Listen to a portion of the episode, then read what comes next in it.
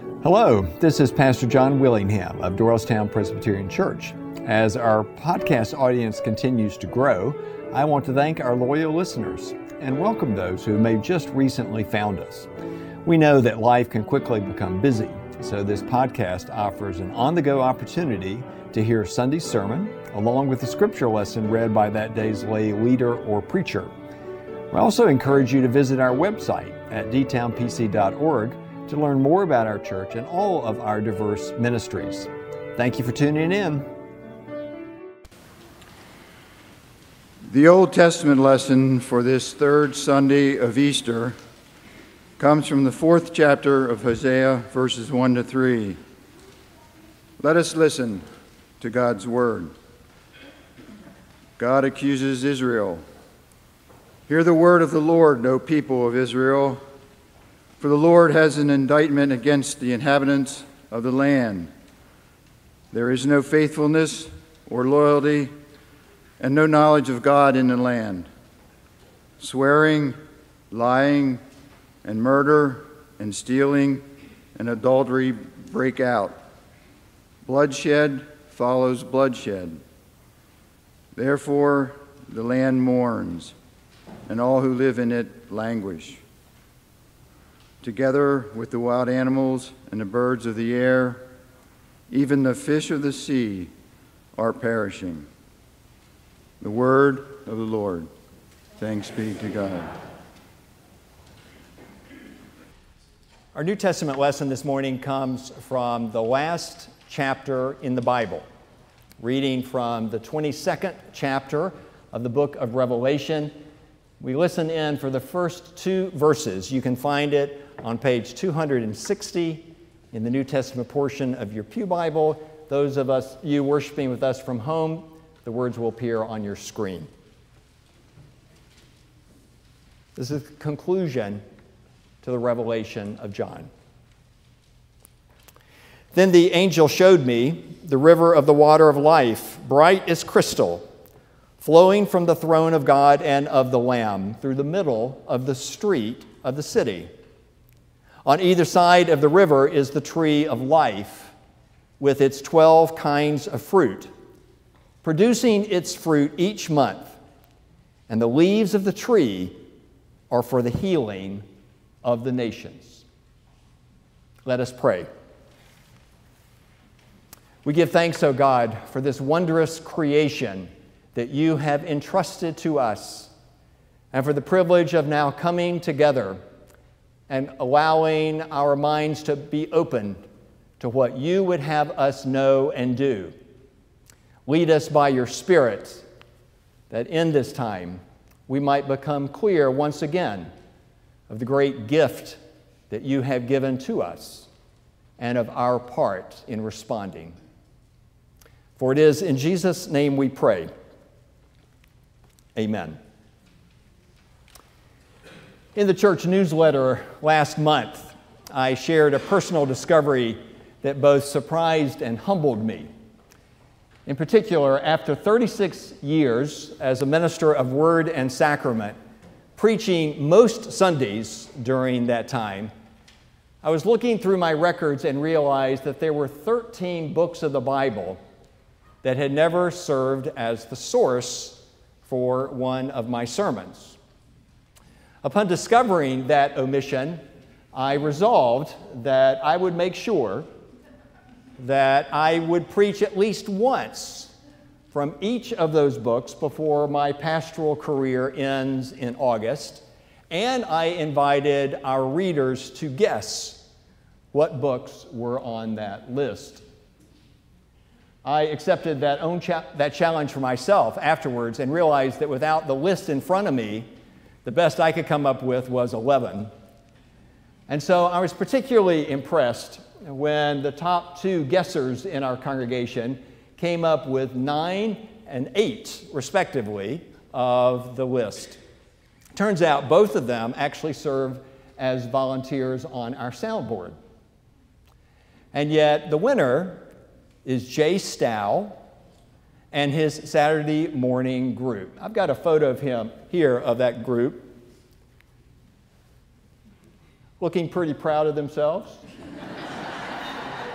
for having come up with the right total, or at least the highest total. I have not yet heard whether they have decided to accept the top prize of a seat next to the preacher for the weeks ahead. Whatever they decide in that regard, I congratulate them and begin today this effort of closing my sermonic biblical gap. We start today with the Old Testament book of Hosea. Hosea was a prophet who lived just before the northern kingdom was overrun by Assyria in 722 BC. And so much of that book, the prophet is calling the people back to faithfulness. And we hear that same tone in the words that we read today. As he said, Hear the word of the Lord, O nation of Israel, for the Lord has an indictment against you and all the inhabitants of the land. Hosea goes on to speak of how the people have been unfaithful, disloyal, and not honoring the name of their Creator. And then he speaks of five of the Ten Commandments that they have broken, as he said that they've been guilty of swearing, lying, murder, stealing, and adultery. They break out, he said. Bloodshed follows bloodshed. Given that harsh word against the people of Israel long ago, one might naturally expect that then in the next verse, Hosea would call them back to faithfulness, warning them of what will happen if they do not. And he does that, but not in a way that we would have guessed. As he goes ahead to say, together with that therefore the Lord land mourns, and all who live in it languish, together with the wild animals and the birds of the air, even the flesh, the fish of the sea are perishing. It surprised me that the prophet, in speaking of the unfaithfulness by human beings, connected it with the natural world. And a scholar named Jim Limburg speaks about that word. The punishment which is announced in this passage, he said, is described in terms of ecological crisis that threatens not only humans but all life on earth. In our own times, he continued, he's writing in 1988, when one hears of acid rain, the death of the forests, the pollution of the air, the lakes, and the rivers, this announcement has an alarmingly modern ring. The text contains an important insight, he said.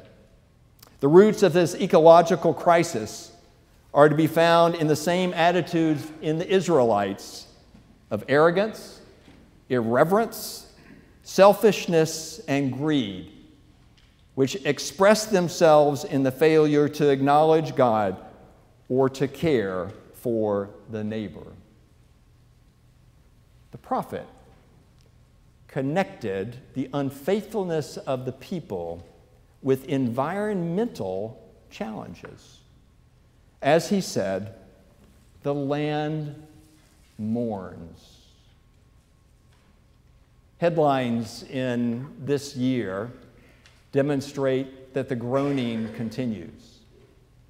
For after the turn of the calendar this year, I saw one headline that read, The last eight years have been the warmest on record. And another that declared that in 2022, carbon emissions in the U.S. rose. One in March said, trying to find it here. Snow has been a no show for some traditionally wintry cities like Philadelphia. And then another one that declared companies have discharged millions of pounds of toxic chemicals in the Delaware River the last five years, the report says. Each of those headlines summarize something that we already know, namely that there's this intimate connection between human choices and the impact on creation. And Hosea is pointing out that that challenge includes both personal and spiritual and international responses. Yesterday marked the 53rd day of Earth Day. It was created in 1970 as a bipartisan act of Congress. And in the years since, it has grown to be an international effort. Now, 193 countries, over a billion people somehow participate in Earth Week events. If you go to the website earthday.org, you will see just a few of the things that people around the globe have been doing in their effort to respond to this challenge that is before us.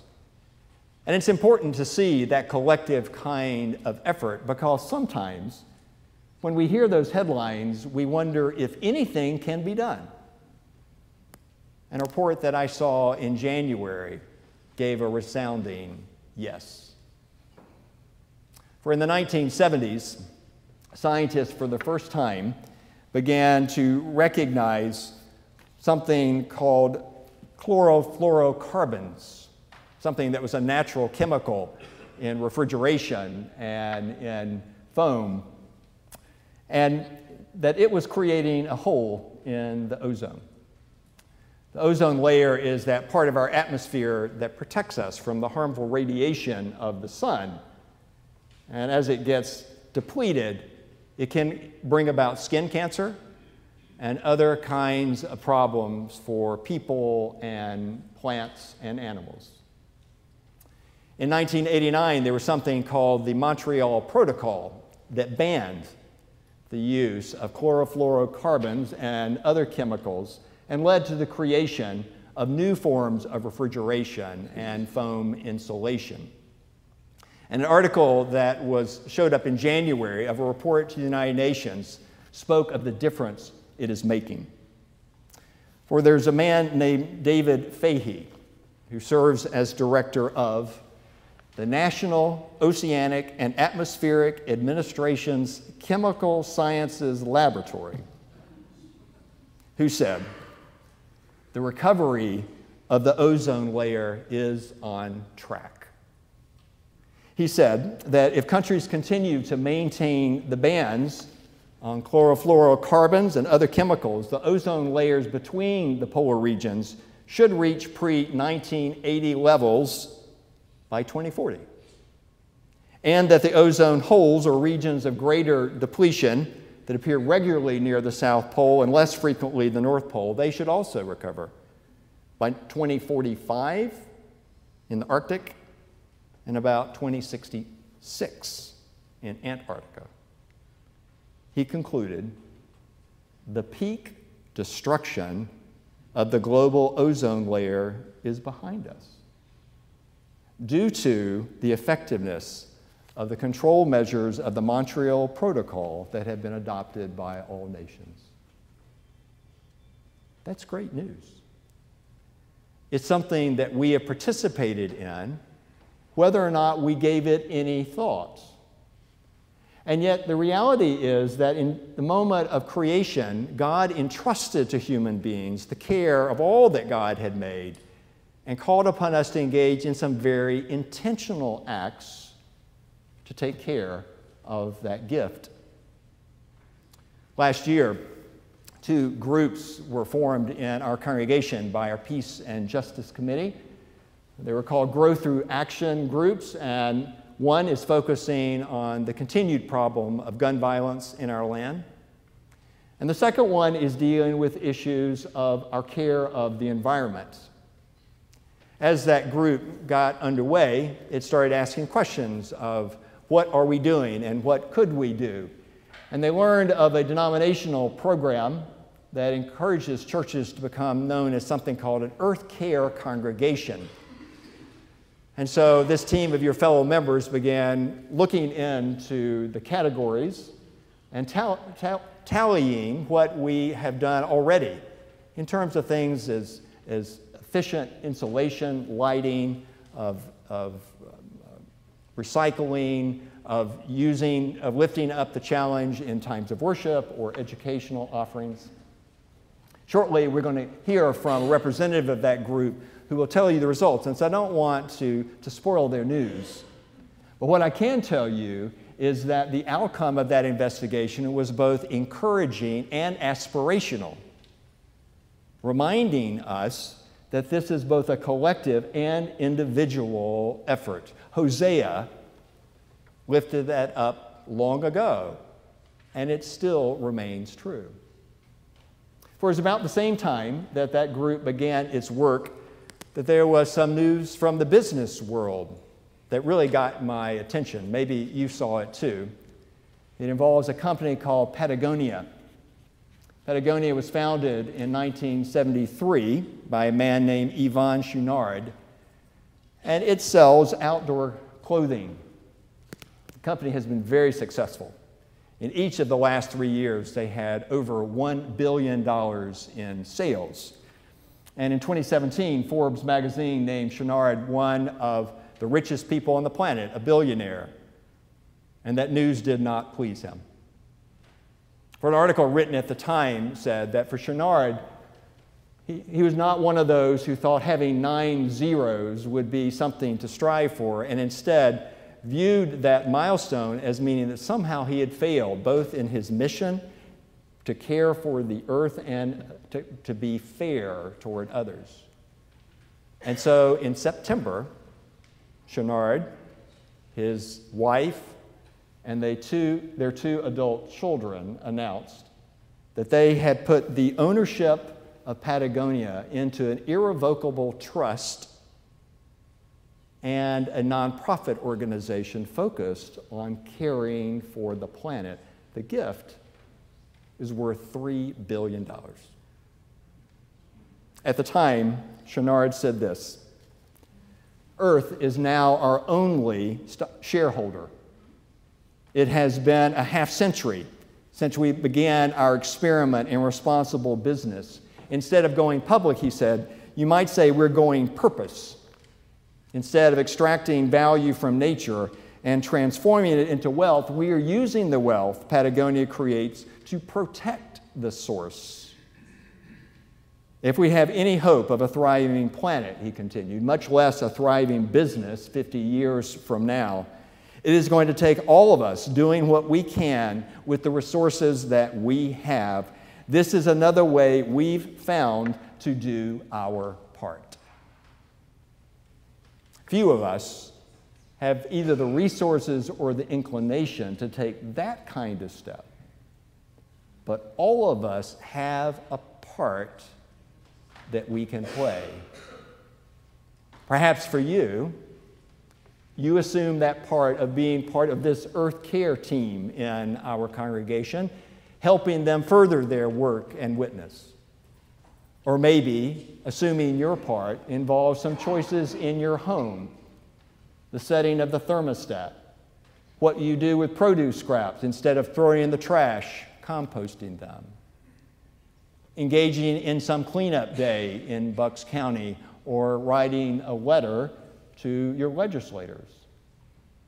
Doing your part might involve a financial cost of giving your business to other firms that prioritize the care of God's good creation, adding solar panels to your home, or buying an electric car.